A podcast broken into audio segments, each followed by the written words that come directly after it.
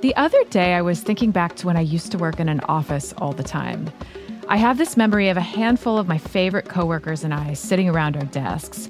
And if one of us got stuck on a writing or a design problem, we'd do this thing called swivel and speak, where we'd turn our chairs around, tap the other person on the shoulder, and ask them to look at our work. The swiveling itself was super fun, but even better was how our ideas would build on each other. Sooner or later, everyone would be swiveling, sparks would fly, and we'd be huddled together. We came up with some of our best creative ideas this way. Just knowing that my favorite collaborators were right there for me to bug or get inspiration from was so comforting. Well, my daydream ended, and when I looked up, I was sitting in front of my laptop at my desk in my guest bedroom with my three half full coffee cups and snack mess, all alone.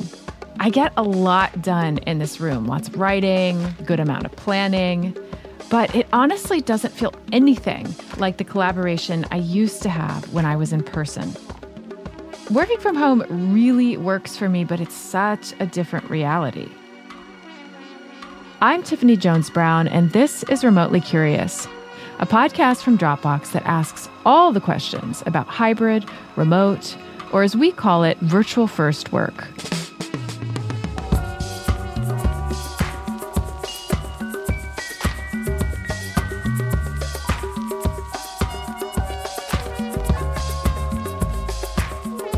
Today on the podcast, I'll talk with one of the most creative people I know podcast host, producer, and musician Hrishikesh Hirway, who's been working remotely way before it was cool.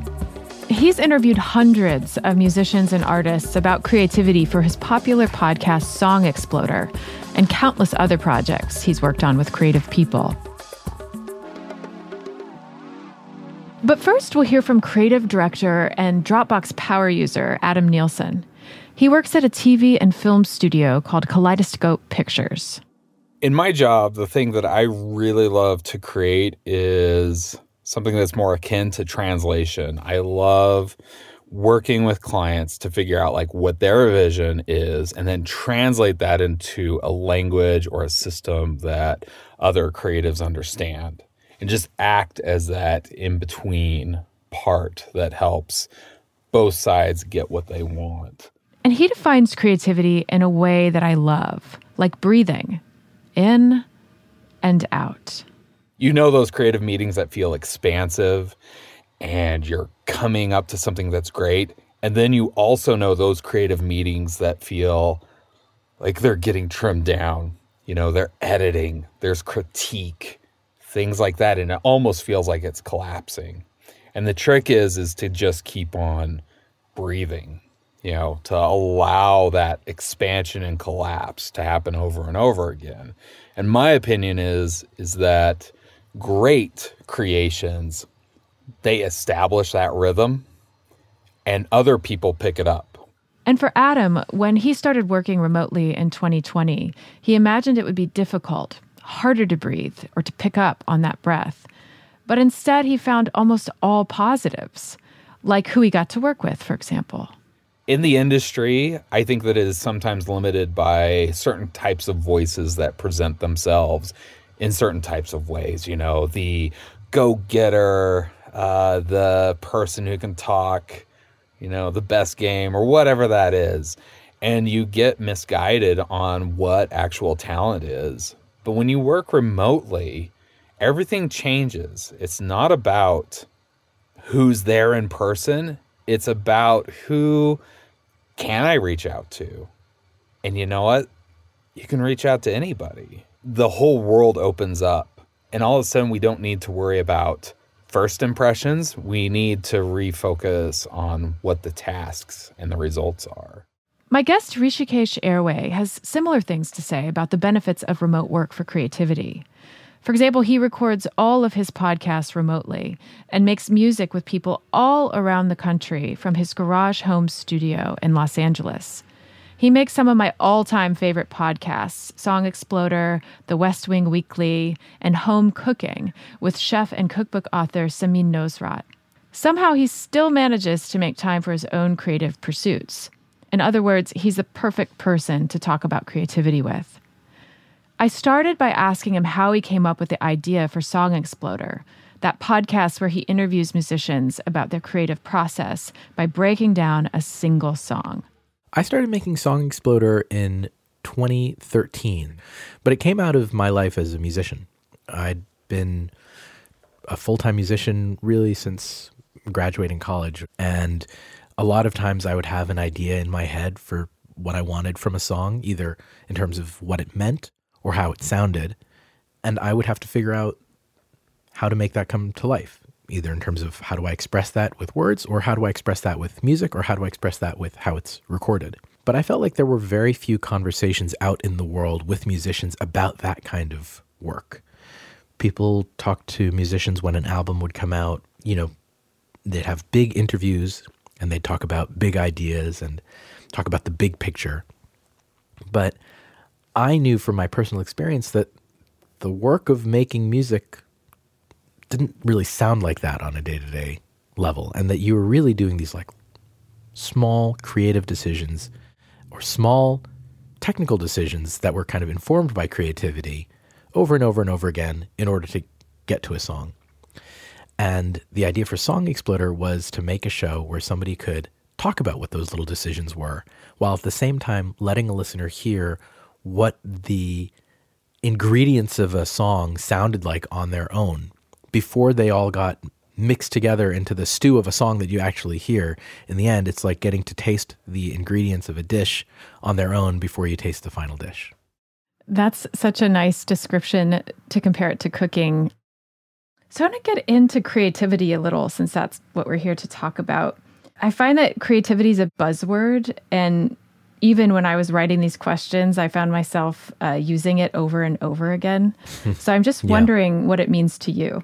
Creativity was, in some ways, a a name for the weird island that I lived on that was different from the life that my parents understood and sort of the culture of my upbringing.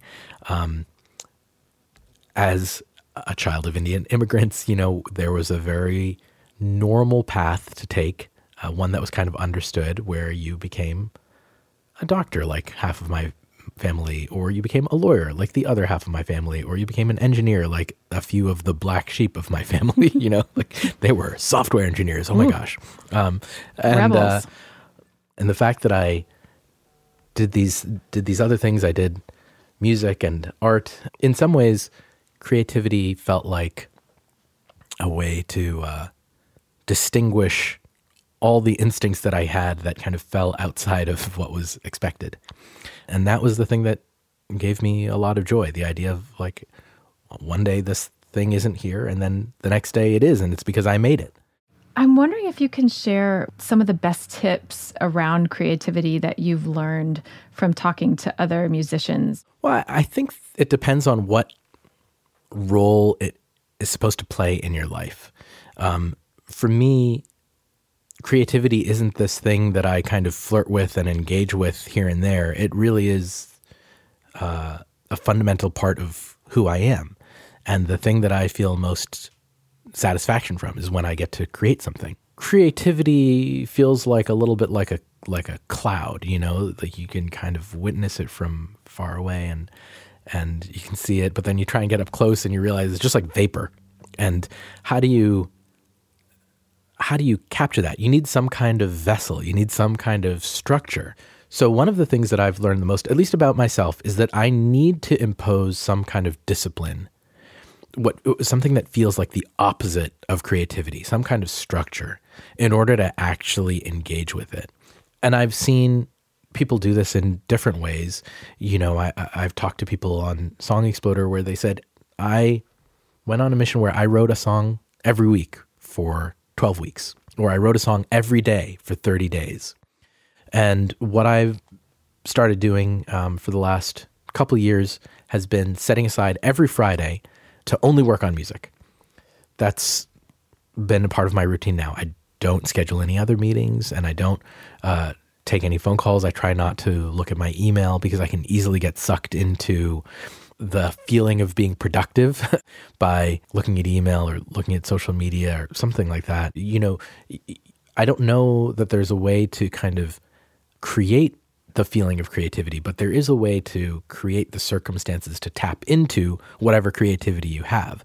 I'll tell you one other thing about creativity that I feel like I've learned from Song Exploder. There are a lot of songs that start with these voice memos. Mm-hmm. One of my favorite things on the podcast is getting to hear an artist's uh, initial voice memo for a song when when it just sounds like barely anything. It might be a mess. They're like walking or they're in the car or something and and you hear what their brain came up with in that moment. There's no other instrumentation or something. You know, a lot of times it's just somebody like humming into a thing or maybe they're playing guitar, but it's this very raw and loose thing. Here's a clip from an episode of Song Exploder with Janelle Monáe. She talks about how she recorded her voice memo on the way to a dentist appointment for a toothache.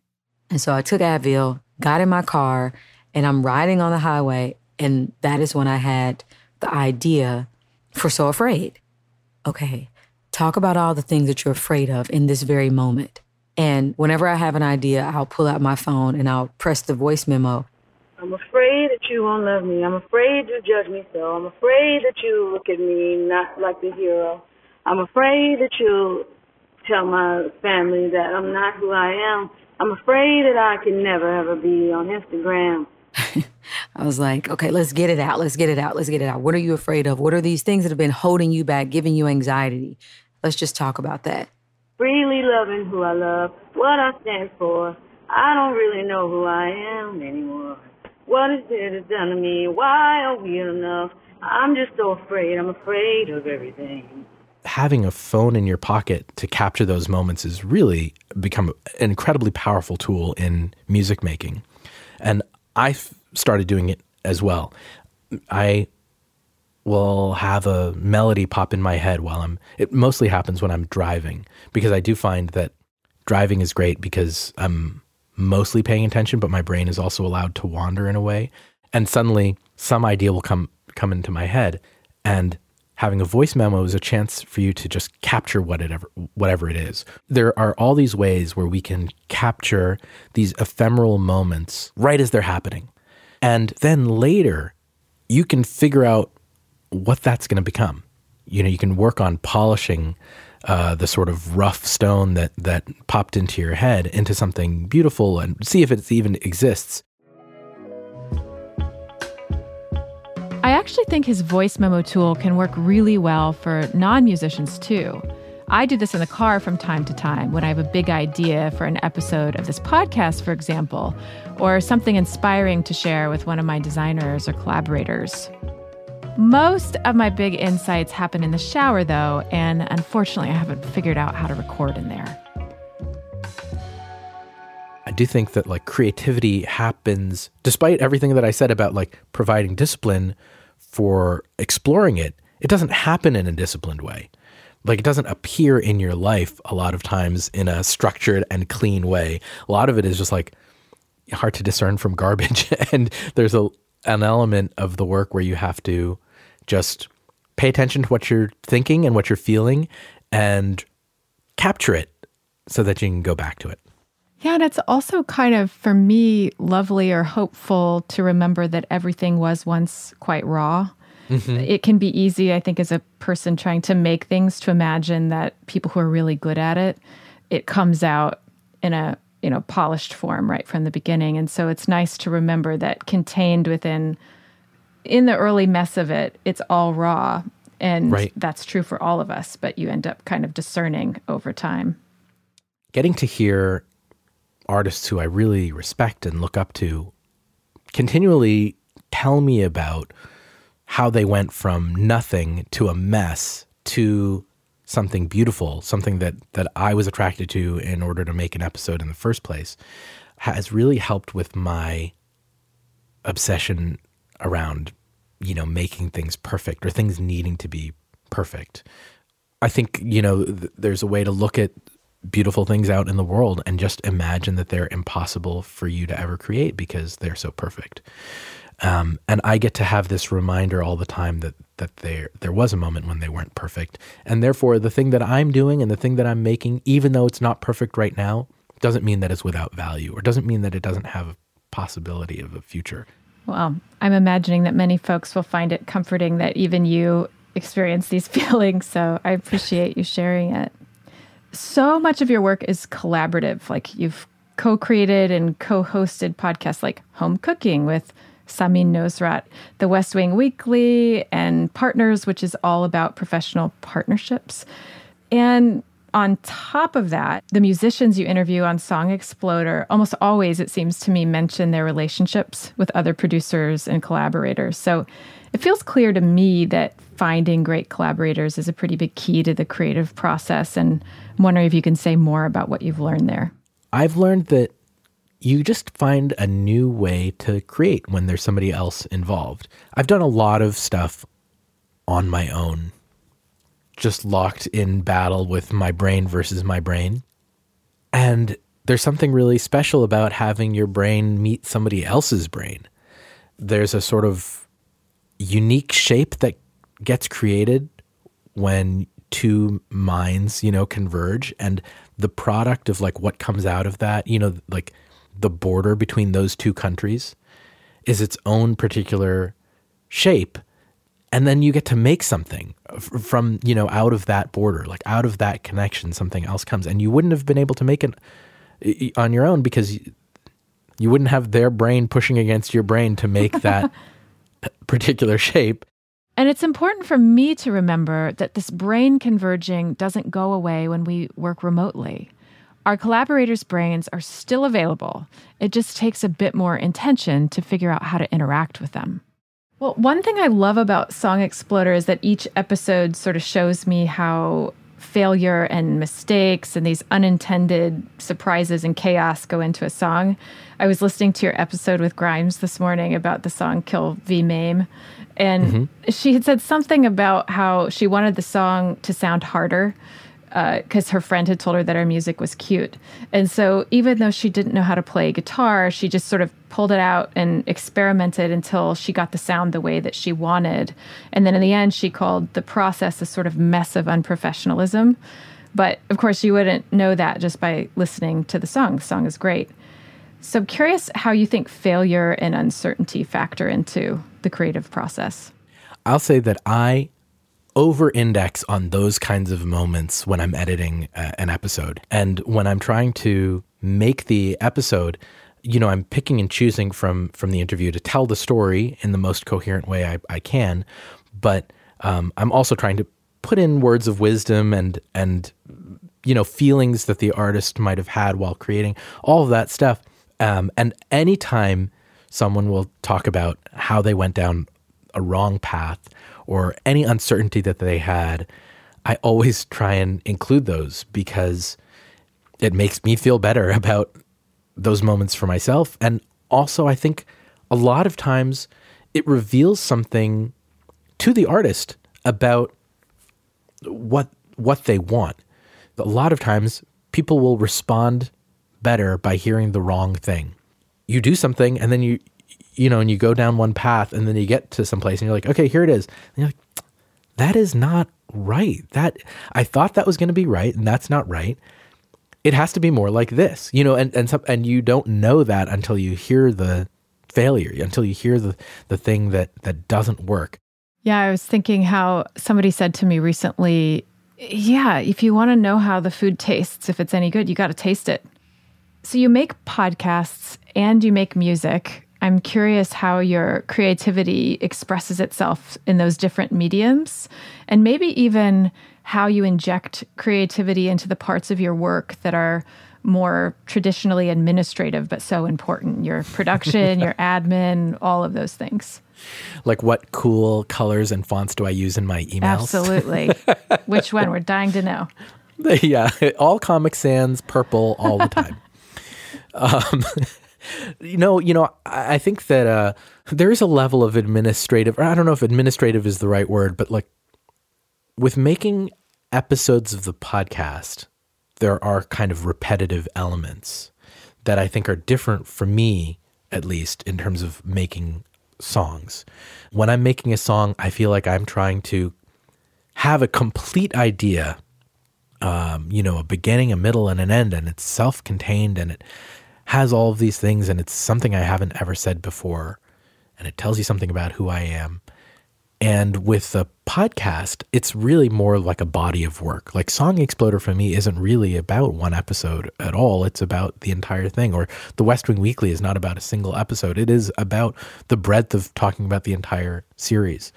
And I think that that makes me much more prolific when it comes to making podcasts because, um, because you can just sort of make another episode and you're like, yeah, that's one more step that I, you know, I'm closer to the idea of expressing this thing as a whole. And then doing the smaller stuff, it's like, you know, you've you've figured out, okay, I'm I'm carving a horse. And uh, and you figure out what the horse is going to look like, and you figure out what size it's going to be, and what wood you're going to make it out of. Hmm. And then at a certain point, you just have hours of whittling, where you're like, yeah, I'm making the thing look the way it's supposed to be. I'm wanting to switch or shift a little to remote work, or we call it virtual first work. Did you notice any change in how your guests or musicians were talking about their creative process during or post pandemic? Like, did not being able to go into a studio or having to do a big chunk of the work, like songwriting remotely, did it change things for people that you noticed? I think working remotely has been a part of music making for a pretty long time. You know, the very first episode of Song Exploder was with the band The Postal Service. And they named themselves the Postal Service because they worked remotely by sending recordings to each other through the mail. It was a pre digital remote collaboration. Yeah. And that was in 2003. So it was pretty novel back then. I think by the time the pandemic hit, a lot of people work with, with folks who are in other parts of the world. I remember uh, doing the uh, Game of Thrones theme song episode of Song Exploder, and uh, the composer Ramin Djawadi was talking about recording, you know, with a choir in Prague, I think, and he wasn't there for the for the session. He had to just sort of tune in um, from Los Angeles and give notes and direct essentially remotely. So I didn't find that people changed the way that they talked about working, I found mostly people changed what they were writing about, like the things that they hmm. were feeling. You know, it was more of a reflection of the human experience of being isolated. You know, there's something very special about being in the same place when it comes to making music, but I think there are a lot of parts of it that can potentially translate uh, to working remotely and even open up new possibilities. Yeah, I was actually curious how you think it can be beneficial. Well, for one, it just allows you to work with people all over the world. Just in terms of my own experience as a musician, I got to write and make music with people uh, everywhere. The, the first song that I put out uh, after a long time, the first song from an EP that I, I released, that was a song I wrote it with my friend Jenny Owen Youngs, who lives in Maine, and I was here in Los Angeles, and we wrote it remotely. Mm. Um, and it features Yo Yo Ma on cello, and he recorded his part in Boston, and his engineer was somewhere else entirely, and I was in Los Angeles. So, sort of the three of us in three different parts of the world working on this song together.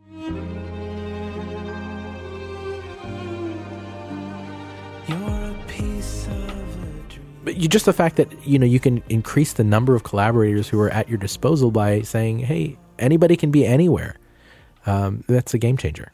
Yeah, we've found the same thing where now we can hire and work with people all over the United States, whereas before not everyone wanted to move to San Francisco or where a few offices mm-hmm. were. So I think in a lot of industries, we're finding a similar trend, which is so exciting.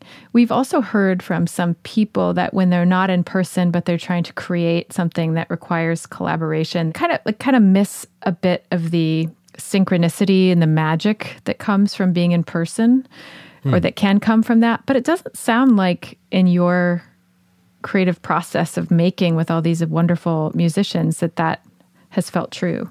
It's just different. You know, I think a lot of creativity comes down to comfort. You need like a baseline level of comfort in order to access some of the feelings or thoughts that you need to access to, to, to write something. Sometimes being in an, another room away from everybody else m- might make you more comfortable. Uh, I mean, there were a lot of jokes about how wonderful the pandemic was for introverts, but all kidding aside, I think that for someone who is a little less comfortable being in front of somebody and having to sort of have this kind of performative aspect to collaboration by being being there with someone, maybe it's a little bit easier being on your own and talking to someone through the kind of the limitations of screen sharing or, or you know through a, through a camera or you know having your camera off even um, might make it better. Absolutely, and we hear from folks who identify as more introverted. I'm one of them who say exactly what you're what you're describing. So I'm glad that you I'm glad that you brought that up. There's a little uh, one very small but significant um, way that working remotely was beneficial for me was the podcast that I made with Samin, Home Cooking. We've never been in the same room to record that show ever. It started, you know, in March 2020. Samin lives in Oakland. I live in Los Angeles. And the entire DNA of that show was us connecting remotely and recording. Yeah, I was just listening to your vegan biscuit episode and you were joking. I think, you know, it's like the first five minutes or six minutes of joking. I can't remember, but it sounded completely natural and in person. I was actually surprised, or I mean, I knew it going in that it wasn't in person, but as I was listening to you all joke, I, I was surprised at the moment when Samin was uh, just like evaluating your cooking over Zoom that night. yeah, um, yeah. So you wouldn't know. That's right. Yeah. Yeah. But she and I both laugh a lot as part of the show because we're making each other laugh. But it's very hard to edit while somebody's laughing in the room with you while somebody else is talking because that laughter is just baked in to the recording. But if you're on two different mics in two different rooms, um, you can you have a lot more control, and uh, and and so I had more control to make it sound more natural. Yeah, it's like brains smushing on brains, but it's like laughs smushing on laughs. You can't separate. Exactly. You can't separate yes. Yeah. Yeah. You were working from home before it was cool to do. It seems like you've been doing that for a really long time. What's your advice for staying creatively energized when you're all alone and maybe in your case spending 10 or 11 hours a day in your garage? Well, it definitely helps to be in a place where I can go outside and take a little walk or even just do a little pacing um, outside of my garage. I think getting up and getting away from the thing that you're working on is really, really crucial, whether it's inside or outside or or just metaphorically that helps. I, I you know i have to remember to take breaks. That's really important. Some you know just and getting on the phone. I, I think one of the reasons why working remotely has felt natural for me and and I enjoy it is because I really like talking to people on the phone.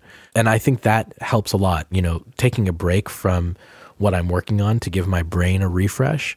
But also in terms of the actual stuff that I do when I when I talk to people remotely or when I'm interviewing people for a podcast and they're in another place, I don't find that being away from somebody physically um, reduces the sense of intimacy or connection that you can have with them. Yeah, and I've heard from folks that the phone in particular is a way to feel even more intimate in the conversation than a face to face call at times. One friend told me that it was because they could imagine what the other person was saying in a in mm. a deeper way, which I thought was kind of beautiful. And then there's the movement component too, just being able to move around a bit. Remote work has really helped me with this. I can take calls on a walk or work from fresh, inspiring places. I've even heard of people working from the Museum of Modern Art, a true creative change of scenery. But as I mentioned, one thing that's been tricky for me in our virtual first setup is that I'm really leaning on my analytical brain, maybe a bit too much, because there are fewer serendipitous moments, those impromptu meetings that can happen when I'm in person and when my calendar isn't quite so structured.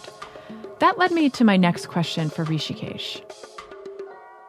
So, one of the things I've been puzzling about is that many of our listeners are knowledge workers, even if creative knowledge workers, if you will, who spend a pretty good portion of their day using their logical, analytical brains.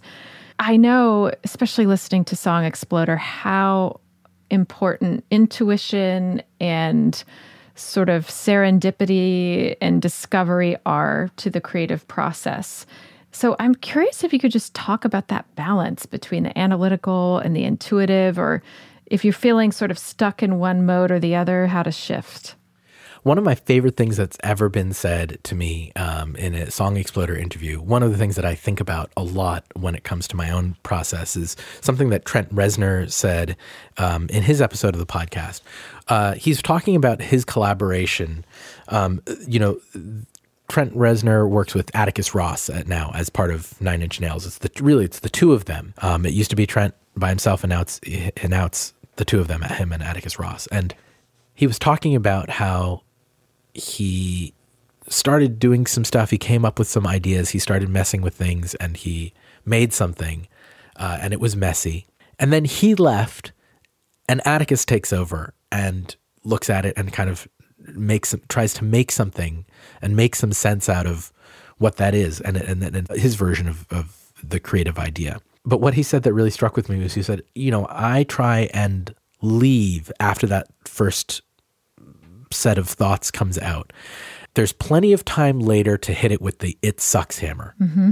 is what he said or something like that. And for now it's just a matter of like seeing what's there. And by letting his partner come in and uh, and look at it they can recognize the things that they respond to. Um, and they can be a little bit analytical but it also allows for them to have some instinctive reaction to this thing that he did uh, instinctively. So I would say that they're incredibly important at the an analytical side of the thing and the intuitive side of the thing, but they do have to coexist because without intuition, without the instinctive part of creation, you wouldn't have something that feels alive. Yeah. And without the analytical side, you might not have anything at all. You you might end up having just a mess that never gets to the next stage. You need that analytical side to look at the thing and say, well, what's the value here and what's the best part and how do I accentuate this part and how do I erase the parts that I don't like as much? You need to be able to sort of be a critic of your own raw ideas as much as you are the generator of those raw ideas. That is such a helpful way to put it, appreciating those moments of insight and intuition and instinct, and then again, sort of scaffolding them within a bit of structure so that you can give them form. And some people are really good at being able to do both. Some people mm-hmm. can generate the ideas and they can analyze it and they can do it with a level of coolness that allows them to really see what uh, works. But the reason why so many artists work with producers, or the reason why so many people have bandmates, or just have outside collaborators, is because a lot of times you do need somebody else's brain in there to tell you what's what's working. It's like we all need our own personal idea doula. Like somebody just be nice to our, idea, our ideas. yeah. yeah. Yes. Yeah. yeah. Or mean to our ideas. Yeah. Sometimes they, you know, right. sometimes you might think too much of an idea and you might need somebody to say, well, th- this part is good. You know, that that's why editors exist. You need your idea doula and your challenge network. Yeah. Done. Okay. well, Rishi, thank you so much. I feel like I've learned so much and just feel a little bit more creative just listening to you. So thank you so much for your time. Oh, thank you so much. Hrishikesh Hirway is a musician and podcast host and producer. You can find links to the episodes of Song Exploder that we referenced and links to his music on our website. So, takeaways for being and staying creative in remote work. Number one, you've heard it a million times, but boy, does it bear repeating. Take a break, go outside, change your scenery, and see what happens when you take a meeting over the phone while you walk instead of on Zoom. Number two, respect the mess.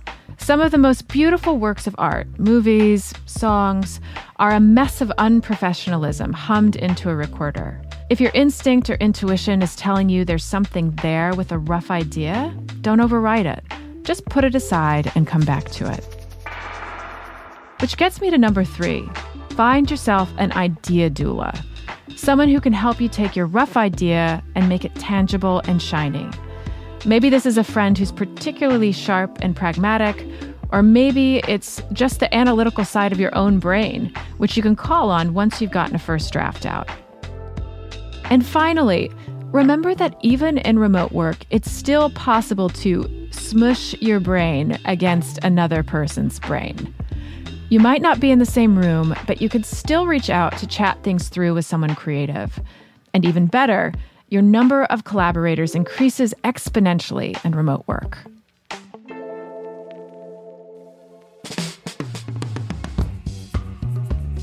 Remotely Curious is brought to you by Dropbox and our friends at Cosmic Standard. Our hardworking producers are Beauty Nazaro, Beck Silver, Samaya Adams, Angela Johnston, and Asia Pilar Simpson. Our editor is Nina Gensler Debs. Our technical director is Jacob Winnick, and our executive producer is Eliza Smith. Our designers are April Rosenstock, Feliz Camille Tolentino, Fanny Lohr, Gabriella Tayenda, and Justin Tran. Our theme song is composed by Doug Stewart, and I'm your host, Tiffany Jones Brown. Special thanks to Adam Nielsen for sharing his experience in remote work, and to Hrishikesh Hirway for all of his creative insights. And for more tips on staying creative at work, check out the Dropbox Virtual First Toolkit at remotely curious.com.